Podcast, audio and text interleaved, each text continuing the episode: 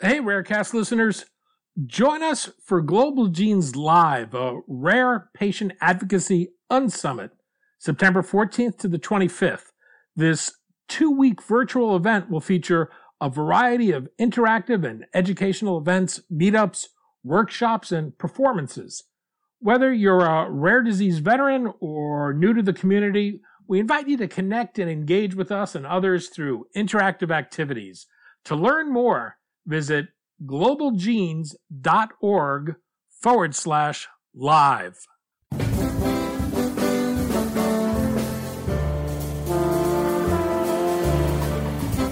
I'm Daniel Levine, and this is Rarecast.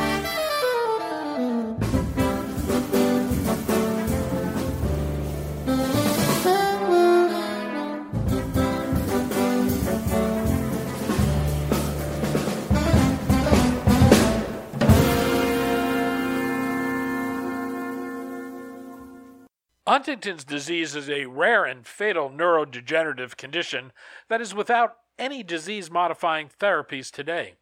Vaccinex is developing an experimental therapy designed to treat Huntington's disease by addressing neuroinflammation, a hallmark of the condition that it shares with other neurodegenerative diseases.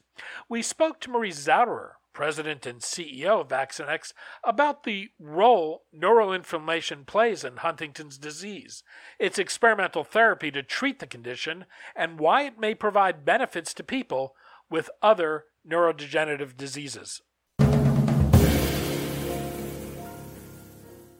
Maurice, thanks for joining us. Well, it's a pleasure, Danny. We're going to talk about inflammation, Vaccinex, and your effort to develop therapies to treat a range of neurodegenerative conditions.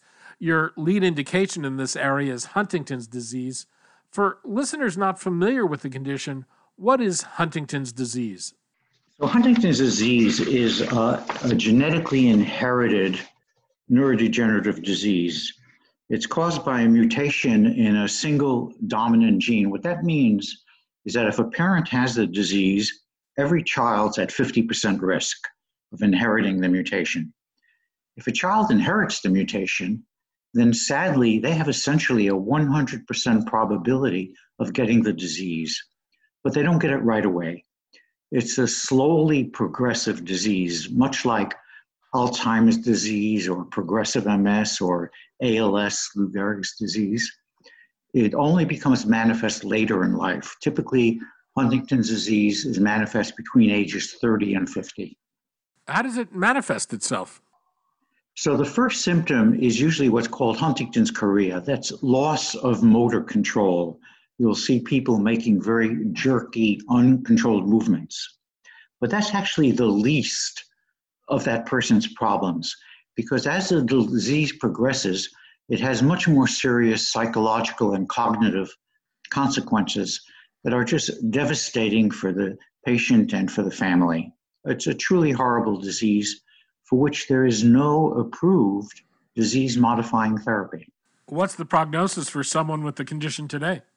Well, it's it's very sad and disheartening. Uh, they get progressively worse. There's a con- uh, continuous deterioration in their uh, intellectual abilities and their psychological uh, makeup, and typically people uh, pass away 15 to 20 years after the first uh, symptomatic diagnosis.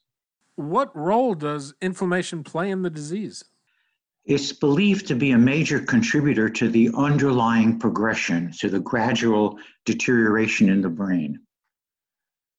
And do people normally think of, of this as an inflammatory condition or a condition in which the approach to treating would be by addressing inflammation? Well, mostly people think of this uh, and similar uh, slowly progressive diseases as neurodegenerative, but it's widely recognized that widespread inflammation, chronic inflammation in the brain, is an important contributing factor. What role does inflammation play in other neurodegenerative conditions, and how common a link is there? Does it manifest itself in the same way from one condition to the next, or, or does it affect the brain differently depending on the condition? Um, so, neuroinflammation is believed to be a driving uh, mechanism in other slowly progressive diseases, for example, Alzheimer's disease, uh, ALS, as, as I indicated, uh, progressive MS. Uh, and so it's, uh, it's a common contributor. But the manifestations in different diseases can be different. And the reason is that what triggers this process of chronic inflammation is different in each of this, these diseases. For example, as we were discussing, in Huntington's disease, there's a mutation in a specific gene that gives rise to a misfolded protein that generates aggregates. And so that's the initial and necessary triggering event. In Alzheimer's disease, it's something different. There's a change in metabolic activity that results in the formation of A beta amyloid, which is another kind of aggregate. In Parkinson's disease, it's yet something else. An alpha synuclein is a protein that aggregates in, in Parkinson's disease. So the triggering event is different in each of the, these diseases. And as a result, because the brain is so large and complex, it can happen that different regions of the brain are affected in the different diseases. And so you'll see somewhat different symptoms. But what's causing the damage in the brain uh, is very similar. It's a common neuro, uh, neuroinflammatory process uh, driving that in many areas of the brain. From a therapeutic point of view, does that suggest you might be able to address inflammation in all of these conditions with a, a, a single therapy, or might you need a, a different one for each condition? So that's really a key question. And our thinking was that there's a common pathogenic mechanism in these different diseases, that it's triggered by a different event in each disease, and it may affect different regions of the brain, but that the pathogenic pathway is the same. And so we went to great pains to try to identify exactly what the chain of events uh, is. And we made this very important discovery that in uh, different such diseases, and we focused particularly on Huntington's disease and on Alzheimer's disease, that as a result of that initial injury and stress, there's upregulation in the neurons in the brain of a membrane molecule called semaphorin 4D. And this was common to the different diseases. And it was very striking because when you look at the brain in normal individuals, there's uh, either very little or no semaphorin 4D expressed on their neurons. But when you look at the brains of patients who have Huntington's disease or Alzheimer's disease, there are very high levels.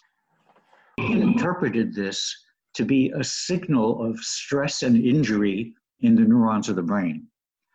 And then we asked, well, who recognizes this?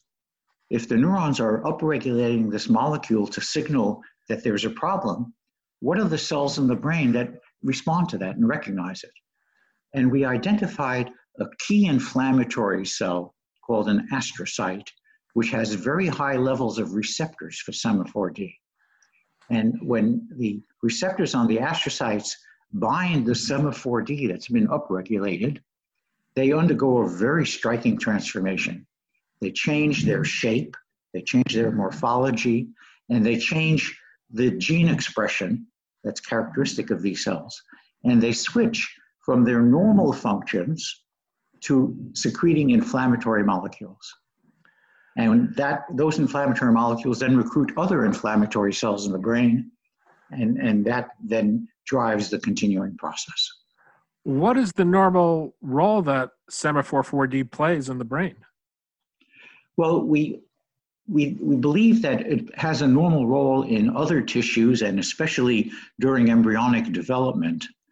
Uh, and it's carried over uh, in, in, in the brain as kind of an alarm system, um, which so, sometimes serves a very useful purpose. For example, we have to distinguish between acute injuries in the brain, for example, a traumatic brain injury, a car accident, or a stroke these are injuries that occur at a particular point in time and affect a particular region of the brain.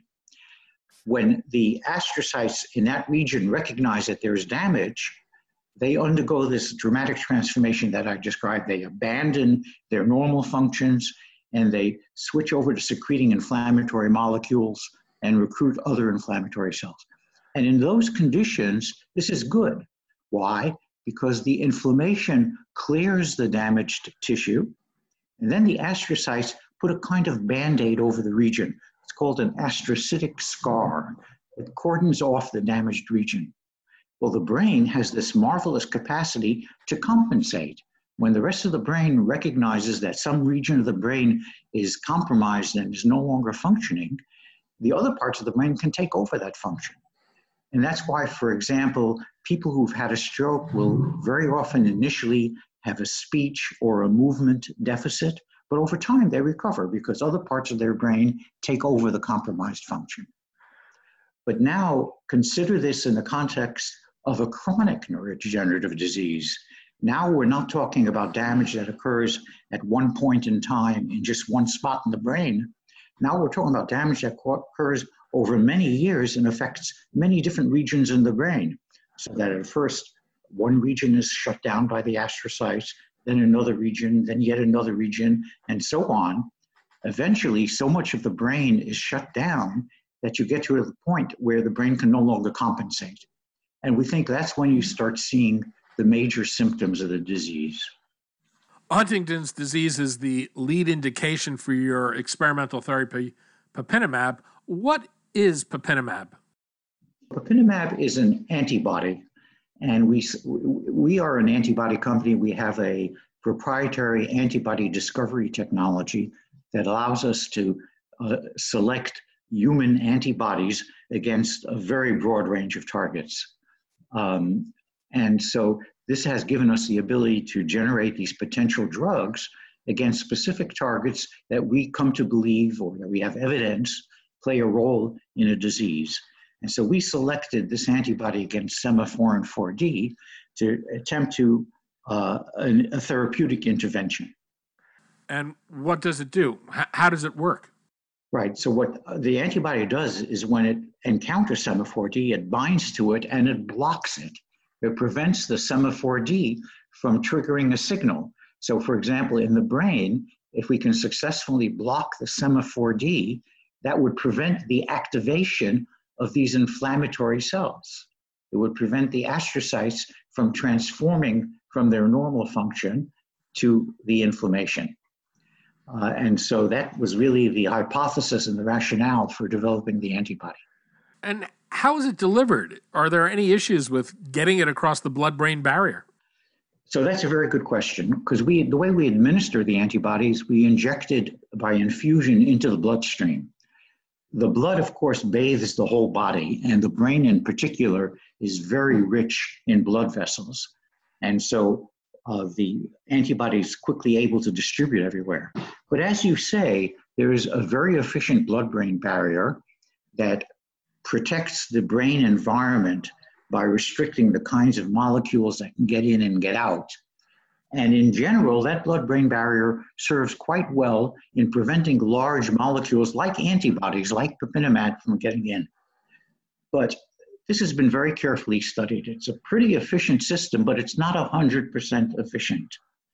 Uh, there have been careful studies by Biogen and others that have determined that between 0.1 and 0.3% of circulating antibody gets into the brain through the blood brain barrier.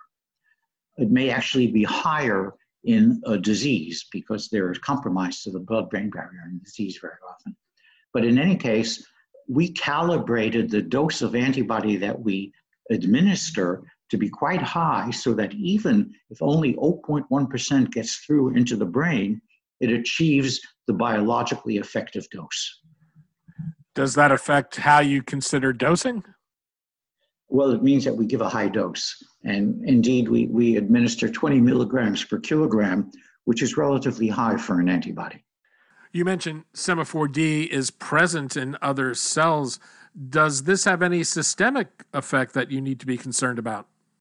Well, we've looked very carefully at that because, um, as, as you, you can imagine, one of the first things that you want to know if you're developing a drug is is it safe? Does it have toxic effects? And so we've looked very carefully at this, and we have to date treated more than 400 patients most of them with very high doses of our antibody, and many of them for a year or longer. And the, the, the drug has been very well tolerated. The safety profile is excellent. So, whatever our drug is doing, it's not causing toxicity. Slow progression, halt progression, or is there any potential for actually reversing disease? So, our goal is to either slow or halt either progression of the disease in people who've already manifested symptoms or onset of the disease in people who are known to have the mutation but don't yet have any of the symptoms of the disease. Whether in people who already are manifesting symptoms we can achieve any kind of reversal is an unknown. I mean, we'll obviously be looking at that in the clinical trials that we run, but uh, at this time we don't have a basis for making a prediction about that a lot of companies have faced disruption to their clinical development plans because of the COVID 19 pandemic. Has this had any effect on your work? We've, we've been uh, relatively fortunate because uh, by the time the pandemic became evident back in February of 2020, we had mostly completed uh, our study. So we, we, have our, we have a very large study in Huntington's disease ongoing 265 people were enrolled in the study uh, and were being treated for 18 months. But by the time the pandemic became evident, 90% of uh, the patients had already completed the full course of treatment and all of the assessments associated with the study. And many of the remaining uh, uh patients had already completed at least 16 or 17 months of the planned 18 months of treatment. So we were close to the end of the study by the time the pandemic really hit. Where are you in clinical development, and what will it take for you to get to a point where you can uh, apply for approval? So, this is potentially a pivotal trial for FDA registration. It's a relatively large study and it involves prolonged treatment. Uh, we expect that uh, we will complete the study in terms of patient treatment and patient assessments, patient visits, near the end of this month, the end of June or the very beginning of July. Um, at that time, we will be doing what's called lock the database. And that basically is just to ensure that all of the data has been properly recorded and is available for analysis. In September, we'll do the actual analysis. We'll be unblinding the data. Uh, this is, of course, a double blind study since it's a potentially pivotal trial. But in September, we'll be unblinding the data and doing the analysis to see exactly what was the benefit to people who received our drug relative to the patients who received placebo. Maurice Zauderer, President and CEO of Vaccinex. Maurice, thanks so much for your time today. My pleasure, Danny. Good talking with you. Thanks for listening. For more information about rare disease and to connect to the rare disease community, go to globalgenes.org. To keep up on the latest news and trends affecting the rare disease community, be sure to visit raredaily.org. You can subscribe to the Rarecast RSS feed through raredaily.org or through SoundCloud, iTunes, Stitcher, or your preferred podcast manager. The Rarecast is produced for Global Genes by the Levine Media Group. You can also find our podcast, The Bio Report, on these popular podcast sites. Our theme music is composed by Jonah Levine and performed by the Jonah Levine Collective. We'd love to hear from you. Drop us a note at danny at levinemediagroup.com.